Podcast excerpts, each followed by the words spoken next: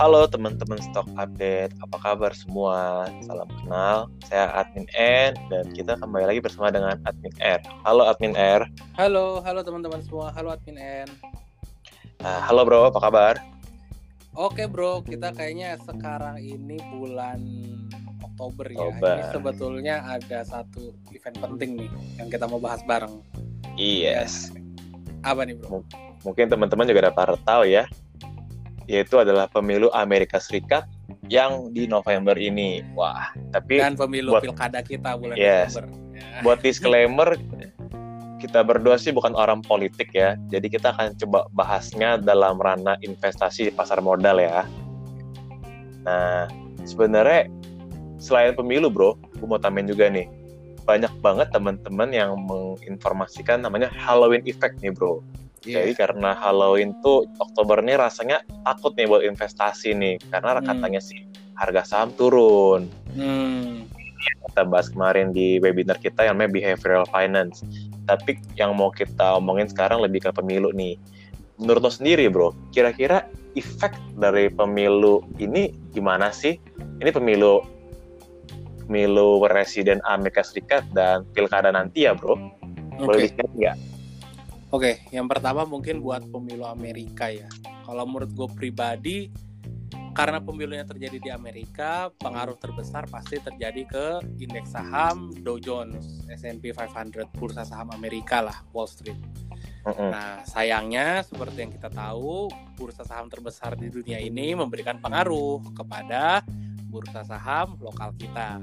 Seperti itu. Yes. Nah, apakah ada pengaruhnya? Menurut gue sedikit banyak pasti akan ada pengaruhnya dari si pemilu Amerika ini terhadap kita. Nah, menurut gue pribadi sebetulnya pemilu Amerika ini ya kita sebetulnya perlu menyikapinya dengan ya kalau di Indonesia ya dengan cukup kepala dingin lah maksudnya karena pemilu ini ya mempengaruhi mungkin dalam jangka pendek karena investor itu mungkin takut dengan ketidakpastian ya. Jadi mungkin terutama big fund big fund yang asing atau big fund besar ketika pemilunya bergejolak ya mereka akan waspada dan semacamnya seperti itulah. Kalau kita lihat Yes. sejarah kan misalnya contoh pada saat 9/11 dulu itu kan terjadi insiden tuh insidennya terjadi di Amerika tapi kan seluruh bursa secara global juga turun gitu langsung semua eh, turun ketika mungkin kita runut lagi tahun eh, ke 66 apa 5 ya. Ya, sa-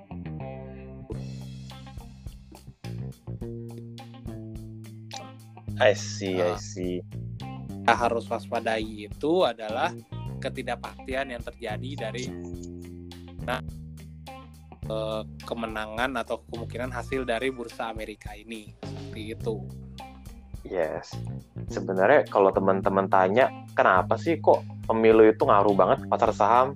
Karena sebenarnya pemain uang yang besar itu menunggu kebijakan kali ya dari presiden baru ya. Ya, Karena mungkin kalau nanti yang menang dari Joe Biden, kebijakan seperti apa? Kalau misalnya menang Trump pun juga akan ada kebijakan baru juga pastinya ya teman-teman ya. Jadi hal itu yang membuat investor itu wait and see nih teman-teman. Iya. Betul, betul banget. Jadi memang investor itu wait and see tapi juga sebetulnya memang ada sih pernah ada studi secara statistik katanya dibilang kalau kandidat yang menang itu adalah dari partai Dem-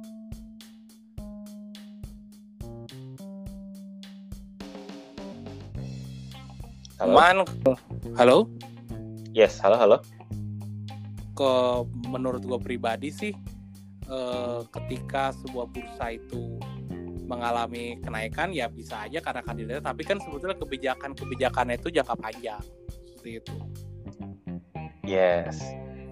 Bener juga, bener, bener banget. Tadi gue mau tambahin juga, pernah ada survei, bukan survei sih, analisa statistik juga. Jadi kalau misalnya yang menang itu dari Partai Republik, kalau Republik itu kan Donald Trump ya bro ya? Donald Trump Iya, jadi kalau ini sih dari riset teman-teman stock update sih. Jadi kalau Demokrat yang menang itu sih katanya pertumbuhan pasar saham di Amerika itu lebih besar karena dia tuh cenderung lebih stabil. Tapi kalau tapi ini cuma trivia aja sih bro. Iya. Kalau menurut lo gimana bro? Mungkin ada pengaruhnya ya secara jangka pendek. Cuman kan kalau kita bicara jangka panjang, ujung-ujungnya ya pasar modal kita Indonesia ya akan pengaruhnya dengan performa dari Indonesia sendiri. Itu sih.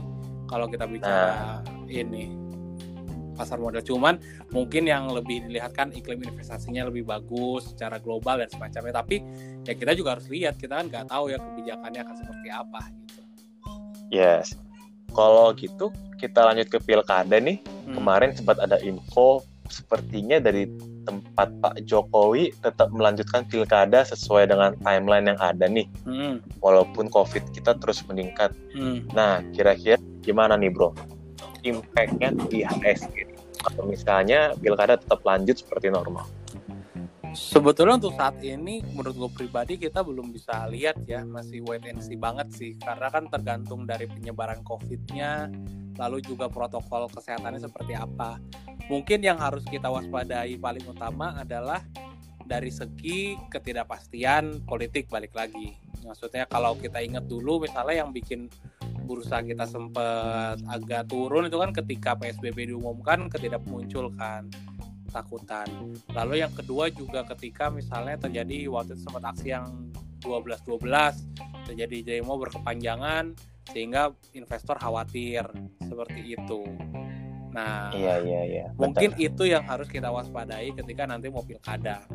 Men- mengenai yang menang siapa mungkin nggak akan terlalu pengaruh sebesar eh, kalau misalnya kita bicara mengenai pemilu presiden. Makanya kan kalau pemilu presiden eh, Jokowi efek dulu kan sempat ada ya mungkin.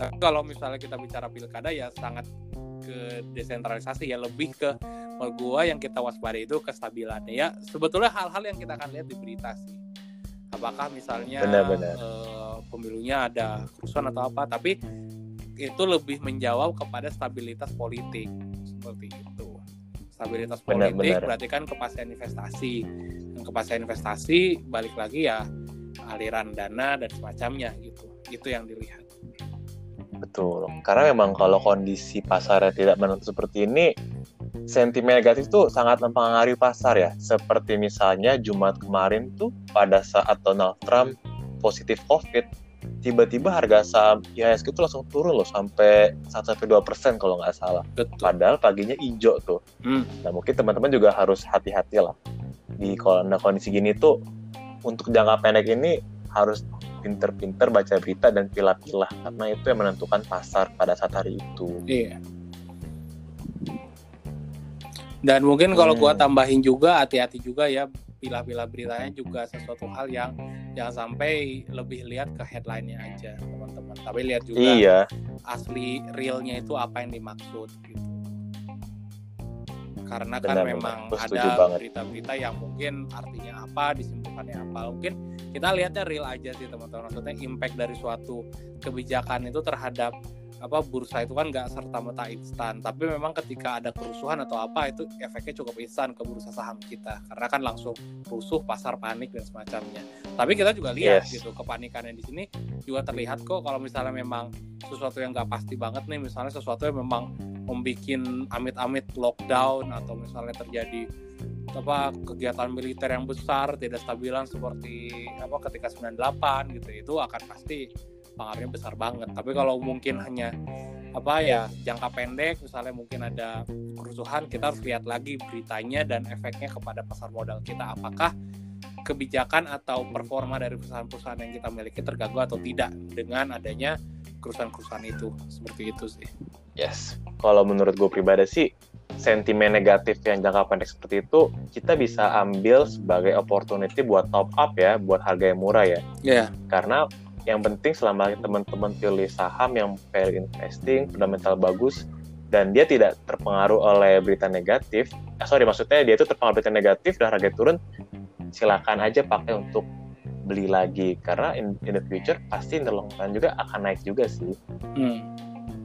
Betul banget sih. Jadi ya lihat lagi sih maksudnya kebijakan-kebijakan kayak gini kan lebih ke efek-efek jangka pendek ya sebetulnya ujung-ujungnya ke depannya ya kalau perusahaannya bagus jadi akan bertahan iklim usaha akan mulai stabil lagi kestabilan usaha muncul lagi stabilan politik muncul keamanan stabil ya bursanya juga akan membaik gitu sih bro Yes, yes, betul banget nih. Pokoknya buat teman-teman jangan terlalu takut tentang pilkada dan pemilihan AS karena sebenarnya itu jangka pendek sih. Asal teman-teman memilih saham yang berfundamental baik, itu udah jadi pegangan aja nih teman-teman. At least kalaupun harganya turun, ya nggak apa-apa, nggak usah panic selling, karena in the future pasti akan naik lagi. Ya. Kira-kira gitu kali ya bro ya? Betul gitu bro. Lo mau tambahin dikit?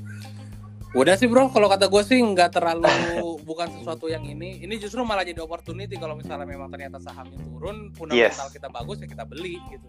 Itu aja sih. Oke. Ya. Oktober Halloween effect ini kita nikmatin aja berarti ya. Kalau turun, kalau naik ya udah. Makanya pentingnya jangan full cash, jangan full di saham ya itu Yes. lah, portfolio manajemennya jalan. Jadi kan teman-teman juga tenang. Seperti itu. Oke, itu aja. Thank you teman-teman Stock Update. Jangan lupa follow IG kita, YouTube kita, dan join Telegram kita. Thank you juga Admin Air. Thank you. Ya, bye bye. Thank you. Dadah.